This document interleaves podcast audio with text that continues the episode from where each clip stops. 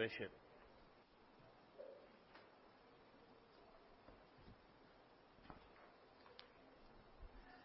I'll just pass on some notes.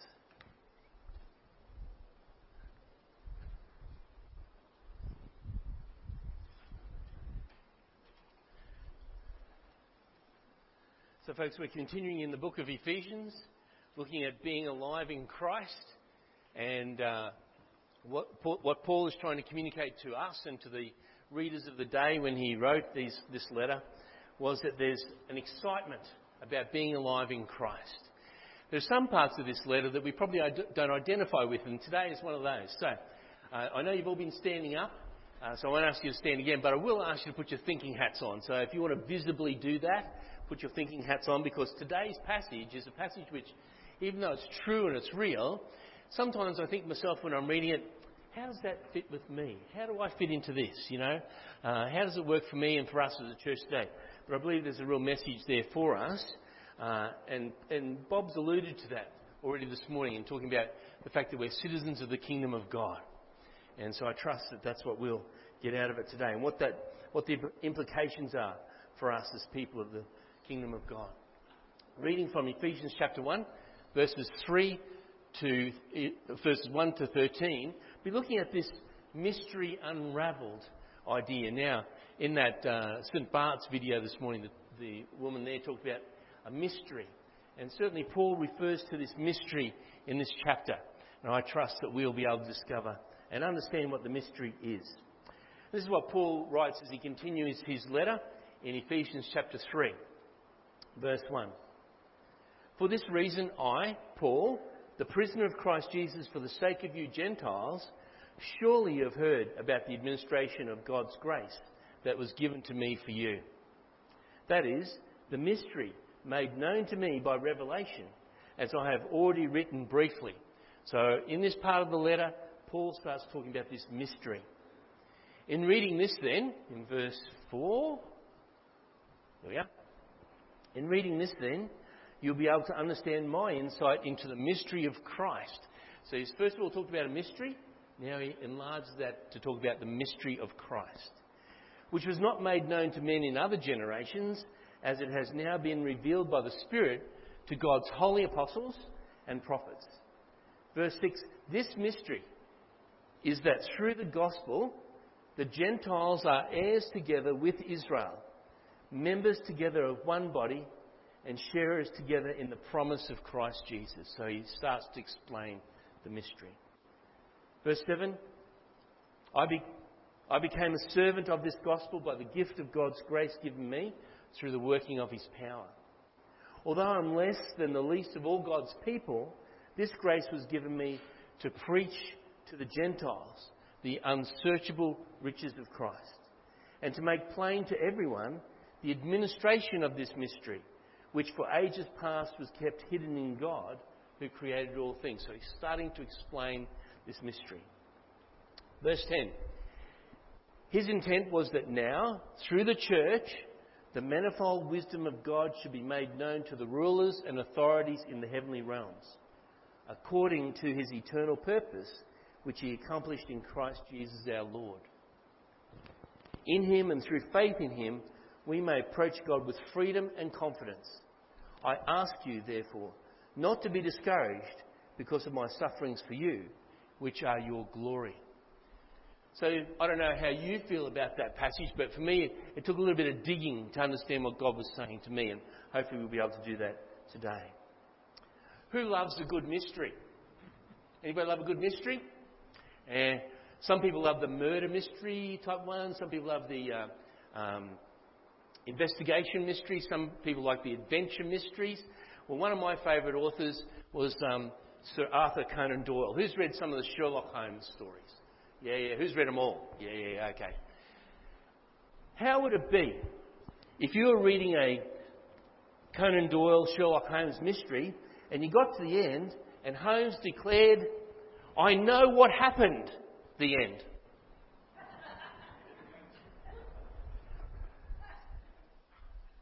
You'd say, What's this story about? Because me, I like to guess. I don't know about you, but I like to guess all the way through what the ending's going to be like. I'm not one of these people that reads the last chapter first. I couldn't stand to do that. But if that was the way that the story finished, you'd, be, you'd, you'd feel as though you were cheated, wouldn't you? That this mystery was there throughout the whole story, but it wasn't resolved at the end. So God has given us a resolve to the mystery that's in the scriptures. And part of that mystery is that is there a cure for spiritual cancer? And the answer is yes, there is. And is there a cure for division amongst believers in the one true God? Yes, there is. So Paul starts to pull out this mystery today and explain it to us. A mystery, by definition, is something which is not easily understood, but that will eventually be revealed to those who search and wait. Isn't that the case? You know, I've got nearly all the Clive Cussler books on my shelves at home, and I like them because the way it starts is sometimes totally different to the way it ends. And you never thought that that would be the end of the story. But often the, the mystery is solved. God's word is true. Do we understand everything in God's word? No, I don't. But I'm okay to live with that mystery or with some mysterious, element to the word of God because ultimately I know that one day we will know everything just as Jesus knows everything. And along the way, God chooses to reveal his revelation or give us his revelation concerning some of those mysteries. And that's exactly what Paul is writing about today in Ephesians chapter 3, if you've ever noticed it, you might not have noticed it before, but, but Paul is actually praying a prayer for the believers that are receiving this. He's praying a prayer that they will understand this mystery. The, the prayer actually starts in verse 14, which we won't look at today, we'll look at next week, but this is the preliminary explanation of how he's going to pray. So Paul looks at five things this morning. This is where we're going to unravel this mystery or to understand the mystery of our oneness in Christ, he's going to touch on five things. Well, I've, I've certainly decided on five things this morning. What does it mean for us to, that, to understand that Paul was a prisoner of the mystery? In Ephesians verses 1 to 4, you may have them there in front of you. Paul tells us that he was a prisoner of this mystery. There was something that encapsulated or captured him he says, for this reason, right at the beginning of the verse there. He says, for this reason. And he's just talked about in uh, what we saw last couple of weeks some of the reasons that he is now an apostle, a minister, a prisoner of this mystery. And I think I've listed them up there. Yep. Okay, so he talks about uh, these previous truths. And we saw them last week. That the person in Christ becomes new, a new person. That all believers are in one body that the Gentiles who were once far away now become near to God when they believe. That all believers are equally citizens of God's kingdom and members of his family. And that all believers are being built into God's temple and his dwelling. We looked at that last week. So these are, these are truths that Paul has already written about in the first part of his letter. Remember, I've said in the last few weeks that what we have as the first three chapters are the, the theological statement, and the last four chapters that we have are the practical application of this. So Paul is trying to get into our heads, our minds. God's trying to say to us, this is who you are. This is who you are. So Paul talks about his own situation, that he was a, an apostle, a prisoner of Jesus Christ in verse 1 of chapter 3. Back in chapter 1, verse 1, he calls himself an apostle, appointed by God. And certainly Paul wrote at least 13 of the 27 books or letters that we have in the New Testament. He's probably the, the main human instrument that God's Spirit used to encourage the new church and to teach the new church. And more than any of the other writers or apostles, Paul explains or delineates these mysteries of the gospel, the truths that were hidden to some of the most faithful believers throughout the ages, the prophets, the faithful saints who followed the um, Jewish religion. These were hidden, and now they are made known to the Church of Jesus Christ. So, a very privileged role Paul was in, but at the same time, he calls himself a prisoner, a prisoner of Christ. Was he a prisoner? Yes, he was. He was in prison when he wrote this. He was re- writing it from Rome. He'd been a prisoner at that time for, for five years two in Caesarea and then the rest in Rome.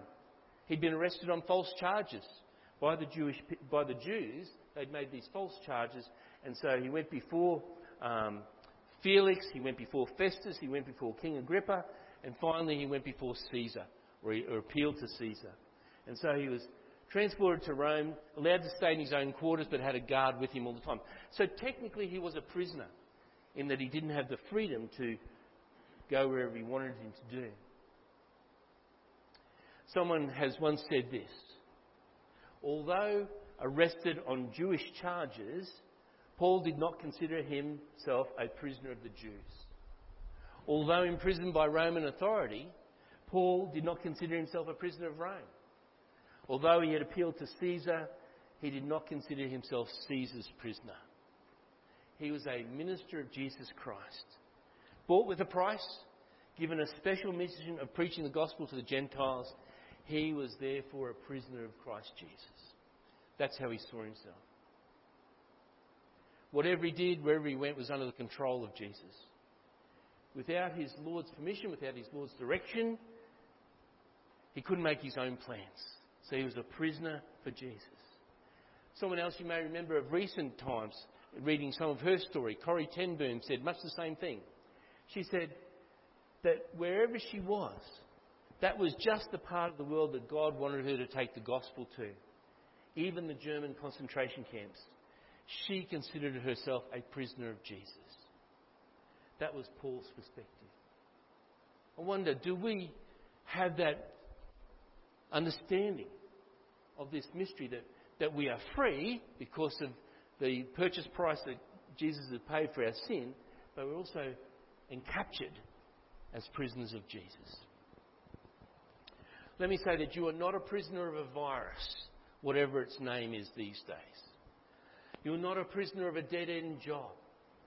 You are not a prisoner of a difficult marriage or a debt or, or the expectations of those around you. As a Christian, as someone who bears the name of Christ, whatever situation we are in, even the most difficult we find ourselves in, there is a godly purpose in that. Paul was under house arrest. Did he like it? We don't know. But he was there because that's where God wanted him to be. He can use us in any difficult situation we find ourselves in. Paul was imprisoned for God's purpose for his people. And he goes on to say that he was there for the sake of the Gentiles. Jesus was crucified not for his own sake, but for the sake of the whole world, for you and I. Paul was a prisoner for Jesus for the sake of the Gentiles. He was there for them. He was a, appointed as the messenger, the apostle to the Gentiles. So that was his one focus in ministry. He didn't choose his ministry, God called him to it. Paul was chosen and commissioned by God's grace for the task of taking the good news of Jesus to the Gentiles as well as to Israel. How do we view our role in life? I think the sooner we see that our time, our, our resources, our talents, our gifts, our abilities really are not our own, but they've been entrusted to us by God, then we won't resent spending any time in ministry or doing the things that God asks us to do. when those things are taken from us, perhaps unjustly by others, we won't take it as a personal affront. We'll say, Lord, what do you want me to do now? Paul saw that his prisonership in that place in Rome wasn't something to be a, a, a thing of concern. It was the place where God wanted him to be. And verse 3 tells us, it says, that it's the mystery known, he had, he had the uh, mission of that mystery known to him by revelation from God, that he had to share that with others. Remember what the definition of a mystery is? Something that's unknown but ultimately is revealed. Well, God revealed that to Paul. And that mystery was now his to reveal to the people who would listen to him, either preach or teach or read his letters. In verse 4, he explains why. He says, By reading this, or when you read this, you can understand my insight into the mystery of Christ. Do we understand the mystery of Christ, what he's called us to do and be? This main mystery that Paul was told, called to tell the people about was that Jew and Gentile are now a part of God's one family, his kingdom family. It's the complete gospel.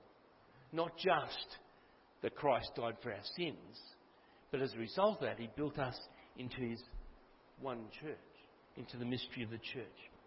Christ died and rose again not only to save us, but to create this new humanity, if you like, this new expression of church, which is God's plan for us. I found this illustration about a missionary couple. They were the Burnhams, uh, Martin and his wife. They were held in the Philippines by a, uh, a terrorist group for 376 days. You may remember that a few years ago. And during that time, sadly, Martin died. But, but while he was alive, the terrorists made him into a servant to carry their supplies across the awful terrain of the Philippines. But while he was bearing their loads, he never complained. Though they were becoming increasingly weak and malnourished, even when the relief agencies supplied food to them, they shared them with their captors. He even repaired some satellite phones for them when they were broken. And Martin said to his wife, The Bible says, serve the Lord with gladness.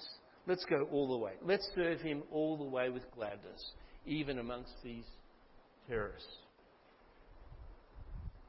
The story goes on and says that the evidence of his decision to live that way became apparent when, even to his captors, who would debate who would chain him every night. Because every night they didn't want to make him their prisoner because he cared for them so much. It was a part of their ritual to chain him up.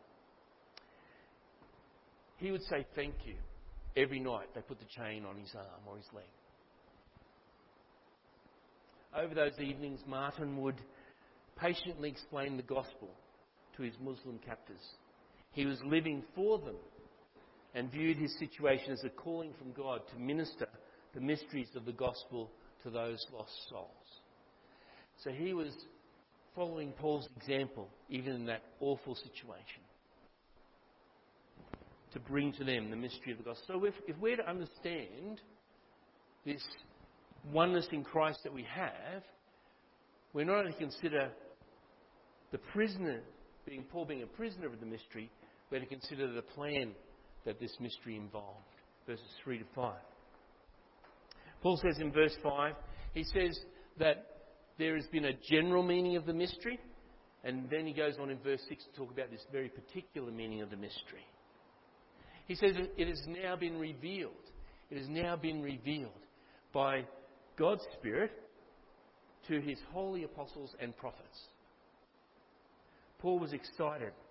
He was excited that, that God had used men as his instruments to write the scriptures, to tell the message, to explain the mystery. They were holy, they were set apart for God's purposes. It was an exciting time for Paul. Now, God promised Abraham many years before that the whole world would be blessed because of um, what Abraham was going to do and become as the people of Israel. Now God was fulfilling this. In verse 6 in particular, Paul says that this mystery is that the Gentiles are fellow heirs, members of the same body, and partakers of the promise in Christ Jesus through the gospel. Remember a couple of weeks ago, we talked about the strong difference between Jews and Gentiles, the, the enmity that was there, the resentment. Well, now that barrier had been broken down because of who Jesus was. So these Gentiles, who were once excluded from the people of Israel, had now become members of the covenants of promise. That's an amazing story. We probably don't get it that much because we don't see that difference in our society. But certainly for them, it was a life changing thing. What we do see in our society is the haves and the have nots. Have you ever seen that? And who do the advertisers appeal to? The have nots. So, in a lot of the advertising that's out there, it's all about envy and jealousy, even though they don't use those words, but they do say if you have this, you'll be better off. And sadly, it creates dissatisfaction in people's lives, with their jobs, with their marriage, with their kids, with life in general. What Paul is saying here is that we don't have to be affected by that. If we focus on God and His promises, then the satisfaction comes in eternal things, not necessarily in the earthly things that we're tempted by. We have to understand God's plan for this mystery. Some, some people in, in our church, some people in our lives are doing it tough. And we don't always have the answers for them. But the ultimate answer is Jesus Christ, both now and for eternity. The third aspect that Paul talks about in this understanding the mystery of this oneness in Christ is the preaching of the mystery in verses 7 to 9. And in these verses, he says that he is taking the gospel out so that all who will believe him will come to faith in Christ. That he's a servant to the gospel. Now, Paul was someone who was knowledgeable. We looked at his history a couple of weeks back. He was a knowledgeable student of the Jewish law. He could claim some authority in his own right, yet he chooses to be known as a servant, a humble servant. One commentator said that a servant is one who acts on the commands of others, who recognizes and submits to a higher power. That's what Paul was doing. He didn't make himself an apostle, he received that call from God. He was willing to serve God in that way. What did Paul say? He said, according to the gift of God's grace given to me, according to the working of his power. So for Paul, as a prisoner of Christ, as a servant of Christ, the power that came for him to preach the gospel was given by God. Does that happen for you and I?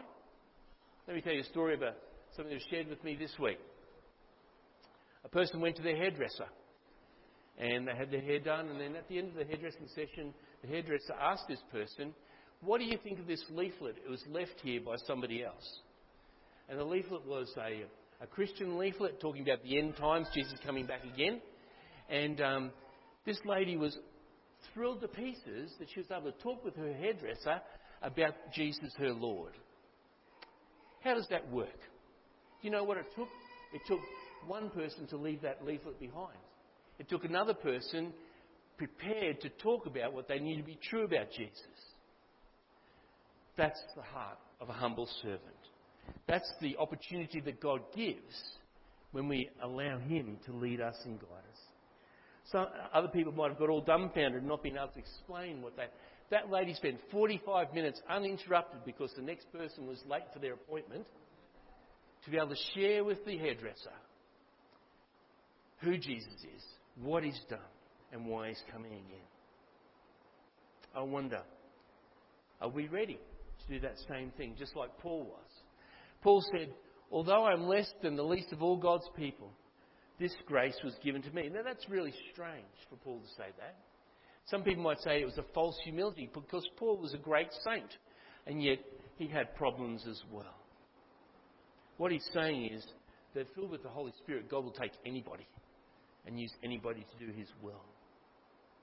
I wonder if you have a challenge before you where you think, God's asking me to do something that's really tough, and I'm not sure that I can do it. I'm not sure that I'm up for the task. But do you know that's where God wants you if He's asking you to do it? For me, I can't spiritually grow this church. I can't come up behind Kevin's arm and twist it behind his back and say, You need to grow as a Christian, Kevin. Wouldn't work, would it? I can't guarantee that people's hearts are going to be changed. All those things Christ has promised to do. What the Spirit needs to do is open the door. What He needs to find is willing hearts who are willing to change. The pastor's role is to prepare people to be willing to change, to be available to God. Do you know what happens then? Just as Paul was willing to, he said, Then I'll be able to preach to the Gentiles the unsearchable riches of Christ. If we're ready, if we're available, if we're willing, we'll have those opportunities to preach the unsearchable riches of Christ. One writer has said that the reservoir is so deep that soundings cannot reach the bottom of it, these unsearchable riches of Christ. No limit can be placed on the resources of Christ. No sinner can be so foul. No multitude can be so huge that the blood of Christ and the love of Christ are inadequate. No scholar can exhaust the treasures of wisdom and knowledge in Christ. No philosopher can surpass the glorious riches of this mystery, which is Christ in you, the hope of glory. So the answer is there for everybody. Paul goes on to say that his aim is to bring light into the whole world, to bring light for everyone. This, this plan, this administration of the mystery that was hidden for ages in God is now to be brought out in light to everyone. Not only was Paul called to preach what God told him to preach, but he was called to prepare the hearts of people so that they might listen. His mission was to bring the light, to reveal the truth. Some of you might have heard of the um, conductor Toscanini. He once gave this great concert for which the audience was wildly enthusiastic. There were several encores. You know how it works. You finish a song, you walk up the stage, come back. Well, there were several of those. Finally, there was a quietness. And Toscanini turned around to his orchestra with his back to the audience so only the orchestra could hear, and he said, I am nothing. You are nothing. But Beethoven, he is everything. So it wasn't just the people involved, it was the person who wrote the story, wrote the music that the audience enjoyed. He knew, Paul knew, that it wasn't him doing the work, it was God who wrote the story that brings us the changes in people's lives. The fourth aspect in, in understanding the oneness that we have in Christ is the purpose of the mystery. He says in verse 10 and 11, his intent was that now through the church, God's intent was that now through the church, the manifold wisdom of God should be known, made known to the rulers and authorities in the heavenly realms, according to the eternal purpose which He accomplished in Christ Jesus our Lord. Do you realise that that's what you and I are the church for? that we might make known to the, the wisdom of God to the rulers and authorities in the heavenly realms. in effect, it's talking about the angels. It's talking about the angels understanding God's plan and purpose because they're not like God. They can't see the future. They're, they're God's servants and messengers in the spiritual world. Our role is to help them see God's plan in action, if you like. Our role is to help the heavenlies the heavenly realms see that God's purpose is happening. He says in verse 11 there, according to the eternal purpose that God has carried out in Christ Jesus our Lord. Everything has a purpose. We may not understand why the Jews and the Gentiles were at loggerheads, but we do understand that Jesus is the one that brings people together. We might not understand that there are people in our community and perhaps our relatives and friends that hate the fact that we are followers of Jesus. But ultimately, it's Jesus' plan that maybe they will come to faith in Him too. Another illustration which is based on Toscanini and his orchestra is this. It was said that it was a great honour and a very, very intimidating honour to be a part of the orchestra with uh, Toscanini as the conductor. This is expressed even for being just one of a large group and doing a very small part in that concert. The sense of awe and desire to do that little part well for the maestro continued strong in the memory of everybody that was involved. The huge audience could not distinguish any individual voice or instrument sound, but together the choir and the orchestra gave them pleasure and added to the reputation of this great conductor this section of Ephesians tells us that the church is to demonstrate God's wisdom, God's plan to a heavenly audience. We may think that our individual voices count for little. But you know, there's great rejoicing in heaven when one soul comes to faith in Jesus and God's plan is revealed. So, just as if God's the great conductor, we're a part of his orchestra, a part of his choir. doing what He wants us to do. And this last aspect of unraveling the mystery of our oneness in Christ is the privilege of the mystery, Paul writes in these two verses in 12 and 13. He says, In Him and through faith in Him, we may approach God with freedom and confidence. If you know in Hebrews, and I believe Paul wrote Hebrews, he talks about this privilege that we have of coming into the presence of God. We're not to be flippant, we're not to be irreverent, but we are here because we have the privilege of knowing Jesus. And that should come with all our respect towards God and our humility before Him as well. But we can be honest with God. We can be open in our speech. We can be, we can be free to tell God what's on our hearts and minds. That's what Paul's saying. We may approach God with freedom and confidence. But in the light of that, Paul says, I ask you, therefore, not to be discouraged because of his sufferings. Why? Because he sees himself as the prisoner of Christ. It's a part of God's plan for him. And many believers grieved over Paul's extended years of imprisonment. They were, they were concerned he must not be doing the right thing if God's got him in jail. But he was doing the right thing because that's where God wanted him to be. Paul said in his letter to the Romans, I consider that the sufferings of the present time are not worthy to be compared with the glory that is to be revealed to us. Paul was prepared to suffer for the sake of the gospel. He was prepared to suffer so that this mystery of Christ and his church might be explained to any who would listen. Started off by talking about reading mystery books. Are you one of these people that needs to know every detail?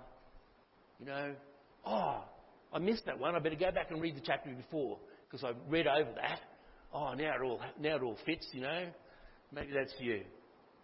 Paul writes that yes, the mysteries will be revealed when, when he's talking about our spiritual walk, but not all of them. But we can know the details of this mystery, just as Paul did, because we can understand that he was a prisoner of the mystery.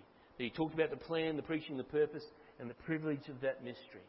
The ultimate mystery is that Jesus Christ is Lord and Saviour, and He's the one who brings His people together from all different backgrounds. So that the heavenly realms will know that God's plan is in action. Did you realise that we had a part in that? That was an eye opener for me as I was reading this passage once again. That our being the church, people saved by grace of God through the Lord Jesus Christ, are declaring to the heavenly realms one, Jesus has won, He's the victor. But two, God's plan is in action. I'm excited about that. Let me pray. Dear Father, we thank you for Paul. Uh, sometimes his writings can be a bit heady and a bit wordy. But Father, as we break them down, hopefully you'll give us understanding. Lord, um, we can't explain everything and, and, and because we're not like you yet. But one day we will see things as Jesus sees them. Thank you for the inspiration, the revelation you gave to Paul. It helps us to understand how this oneness can happen, not just amongst the Jews and Gentiles, but amongst us, all from different backgrounds, because of who Jesus Christ is. Thank you for that. Thank you, Father, that you have a plan for us and this church. Thank you that part of that plan is to declare not only to the heavenlies but to the world that your plan is in action. And we praise you for that today. In Jesus' name. Amen. Thanks, Bob.